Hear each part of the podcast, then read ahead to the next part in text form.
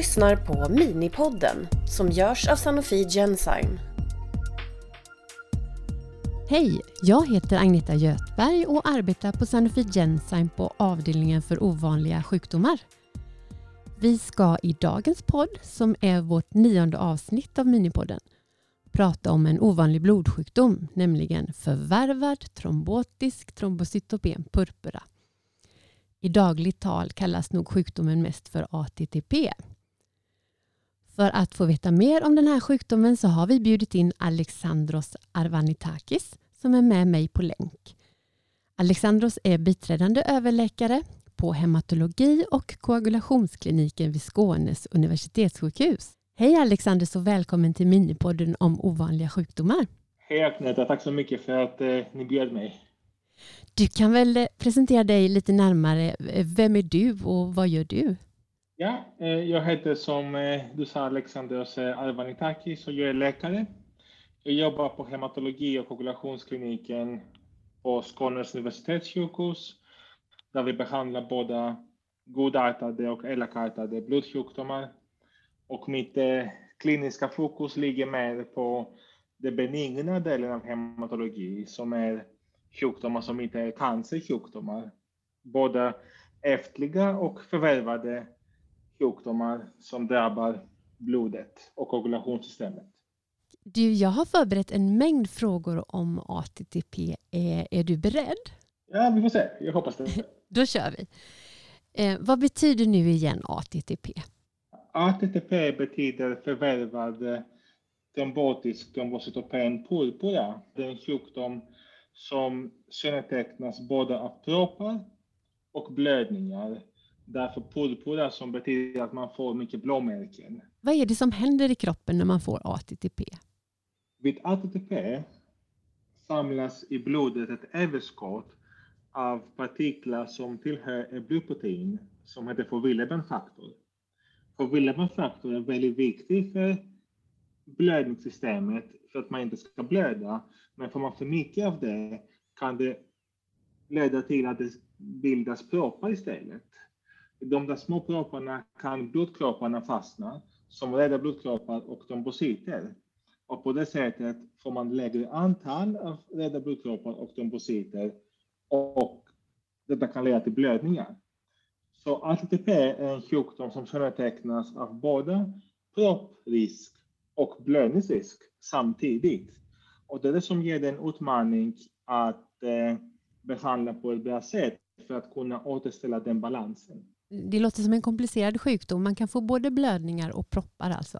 Eh, Precis. Varför får man den här sjukdomen då? Det beror på antikroppar som bildas och riktar sig mot den där enzymet som behövs för att ta bort överskottet av förvillebrandpartiklarna. Och varför dessa antikroppar bildas vet man inte säkert. Men det kan vara utlösande faktorer som till exempel graviditet eller genomgången virusinfektion som sätter igång produktionen. Men i många fall är vi inte säkra på varför det tillkommer. Vi vet ju att den här sjukdomen är ovanlig. Men hur ovanlig är ATTP i Sverige? Det är faktiskt väldigt ovanlig sjukdom som i Sverige drabbar cirka en person per miljon per år. Så det är ingen folksjukdom precis. Nej. Gäller detsamma i hela världen, eh, att den är lika ovanlig? Eller ja, det är lika ovanligt i hela världen.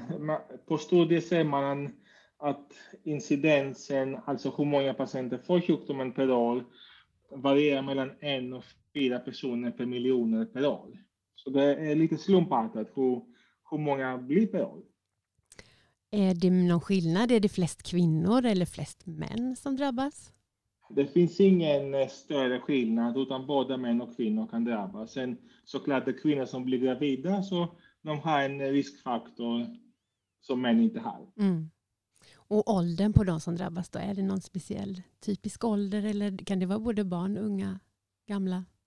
Ja, jag är vuxenhematolog och det är en sjukdom som mest drabbar eh, vuxna. Sen mm. det kan komma på alla eh, ålderskategorier. Vilka är de vanligaste symptomen på ATTP?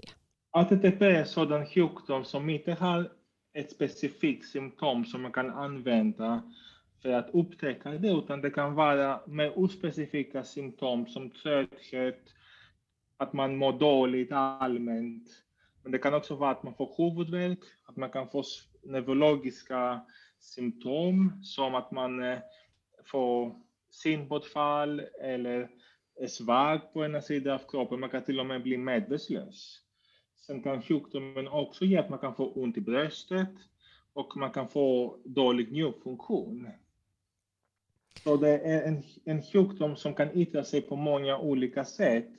Och för samman att det finns en klassisk pentad, alltså fem symptom som är typiska för den sjukdomen som feber, lågt blodvärde, låga blodplättar och blödningar, neurologiska bortfall och njursvikt. I verkligheten ser vi dock att dessa fem besvär finns bara på en minoritet av patienter. Det är bara 10 procent som får alla dessa symptom eftersom på de flesta upptäcker man sjukdomen tidigare. Men du, med så många olika symptom, det, det, låter som en utmaning att diagnostisera det här. När ska man reagera själv då? Alltså på, på vilket symptom är allvarligast av de här, tänker du? Som patient kan man säga att en patient kan inte komma till vårdcentralen och säga jag har ATTP. Då skulle man nästan eh, eh, kunna plugga medicin själv. Ja. De flesta patienterna kommer till vårdcentralen eller till akuten eftersom de inte mår bra. Och ATTP är en sjukdom där man inte mår bra. Antingen har man huvudvärk, mår dåligt, känner sig trött eller blöder. Och får man allvarliga symptom som neurologiska bortfall, svåra bröstsmärtor eller svåra blödningar måste man såklart söka sjukvård omgående. Mm, ja, det är bråttom alltså att söka sjukvård. Den sjukdomen får man betrakta som en rätt så allvarlig sjukdom som behöver upptäckas tidigt för att kunna komma in med effektiva åtgärder för att försöka göra det bättre. Mm. En del av patienterna får blåmärken, näsblödning och så vidare. Är det ett vanligt symptom? Det är rätt så vanligt med blåmärken på grund av att man har rätt så låga blodplättar som är en väldigt viktig komponent av koagulationssystemet. Mm. Och framförallt patienter med ETP kan blöda från slemhinnor, det vill säga från näsan, från munnen eller från andra slemhinnor som finns i kroppen. En minoritet kan tyvärr drabbas av väldigt svåra blödningar som hjärnblödning innan maskinen kommer igång med behandlingen. Mm. Så vi kan sammanfatta det här med att det är många olika symptom men när man får de här symptomen som du beskrev så är det bråttom att söka sjukvård. Precis. De allvarliga symptom som TTP har, som neurologiska bortfall, bröstmät och blödningar, de kan förekomma på många andra sjukdomar. Mm. Det finns mycket vanliga sjukdomar än TTP som ger sådana symptom som stroke, hjärtinfarkt, som man behöver kanske utesluta i första hand. Mm. Hittar man inte dem ska man kanske börja misstänka med ovanliga sjukdomar som ger liknande besvär, framförallt om man samtidigt har dåliga blodvärden. Och när man väl kommer in till sjukhuset, då, vem är det som ställer den här diagnosen ATTP? Vem är det som kan den här sjukdomen? De läkarna som kan sjukdomen bäst är de som sysslar med blodsjukdomar och okulationssjukdomar. Mm. Alltså hematologer, specialister på blodsjukdomar. Även njurläkare, som är väldigt viktiga för att behandla den sjukdomen, är duktiga på det. Hur ställer man diagnosen? Är det blodprover? Som hematolog älskar man blodprover. Får man en patient som har dåliga blodvärden, framförallt lågt blodvärde och låga trombociter, ska man misstänka ATTP. Mm. Diagnosen ställs med ett speciellt prov där man mäter nivåerna av det här enzymet i kroppen som heter Adams 13. Och har man låga nivåer av det här enzymet då kan man ställa diagnosen ATTP och samtidigt upptäcker man då att det finns antikroppar mot enzymet. Mm. Är den här sjukdomen ärftlig? Eh, ATTP som namnet säger är förvärvad sjukdom, så det är ingen sjukdom som är ärftlig. Om man har fått den här sjukdomen en gång, kan man bota den? Eller kommer man ha den hela livet? Kan man få den igen? ATTP är en sjukdom som när det kommer flera gånger kommer det som kallades skov får man sjukdomen första gången har man väldigt goda chanser att eh, man kan tillfriskna för den. Mm. och klarar sig fint. Så det finns väldigt goda chanser att man får ett bra utfall trots att man får en allvarlig sjukdom. Ja, det är skönt att höra. Vad ska man eh, tänka på om man har haft ATP? Då? Kan man leva som vanligt sen? Man kan säga att i princip kan man leva som vanligt.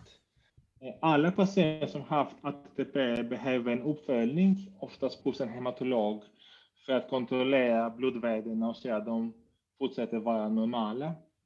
Och sen om en kvinna till exempel med ATP skulle bli gravid kan det behövas tätare kontroller för att säkerställa att, att det inte blir ett nytt skov under graviditetsperioden. Vart ska man vända sig då om man har frågor om ATTP? I, i flesta fall ska man alltid vända sig till sin eh, husläkare. Mm. Sen får man ha förståelse att kanske husläkaren inte är insatt i alla detaljerna om sjukdomen eftersom sjukdomen är väldigt ovanlig. Tyvärr finns det ingen patientförening i Sverige, vad jag vet, eftersom det är så pass ovanlig sjukdom att det inte finns tillräckligt med patienter för att man ska kunna ha en förening. Så har man haft ETP, då har man alltid sin hematolog som följer upp därefter, som man kan vänta sig eh, till med frågor och funderingar. Är det något, Alexandra, som vi har glömt nu när det gäller ATTP? Något mer vi borde ta med innan vi avslutar? Jag tänkte bara säga att den sjukdomen är trots allt väldigt ovanlig. Mm, mm. Så får man neurologiska besvär eller svår huvudvärk eller svåra bröstsmärtor eller en blödning är det mer sannolikt att det beror på någon annan vanligare sjukdom än TTP. Mm. Så vi kan varmt lämna över oss i läkarnas goda händer när det gäller de här ovanliga sjukdomarna då? Det, det är en, en sådan sjukdom när man behöver hjälp av en specialist som mm. förstår alla aspekter som är rätt så komplexa och så. Mm. Du, jag hade inga mer frågor nu, så jag säger varmt tack till dig Alexandros för att du delade med dig av din kunskap om den här ovanliga blodsjukdomen ATTP som vi har lärt oss står för förvärvad trombotisk trombocytopen purpura. Om du som lyssnar vill veta mer om ATTP så kan du kika in på www.ovanliga-sjukdomar.se. Du har lyssnat på Minipodden som görs av Sanofi Genzyme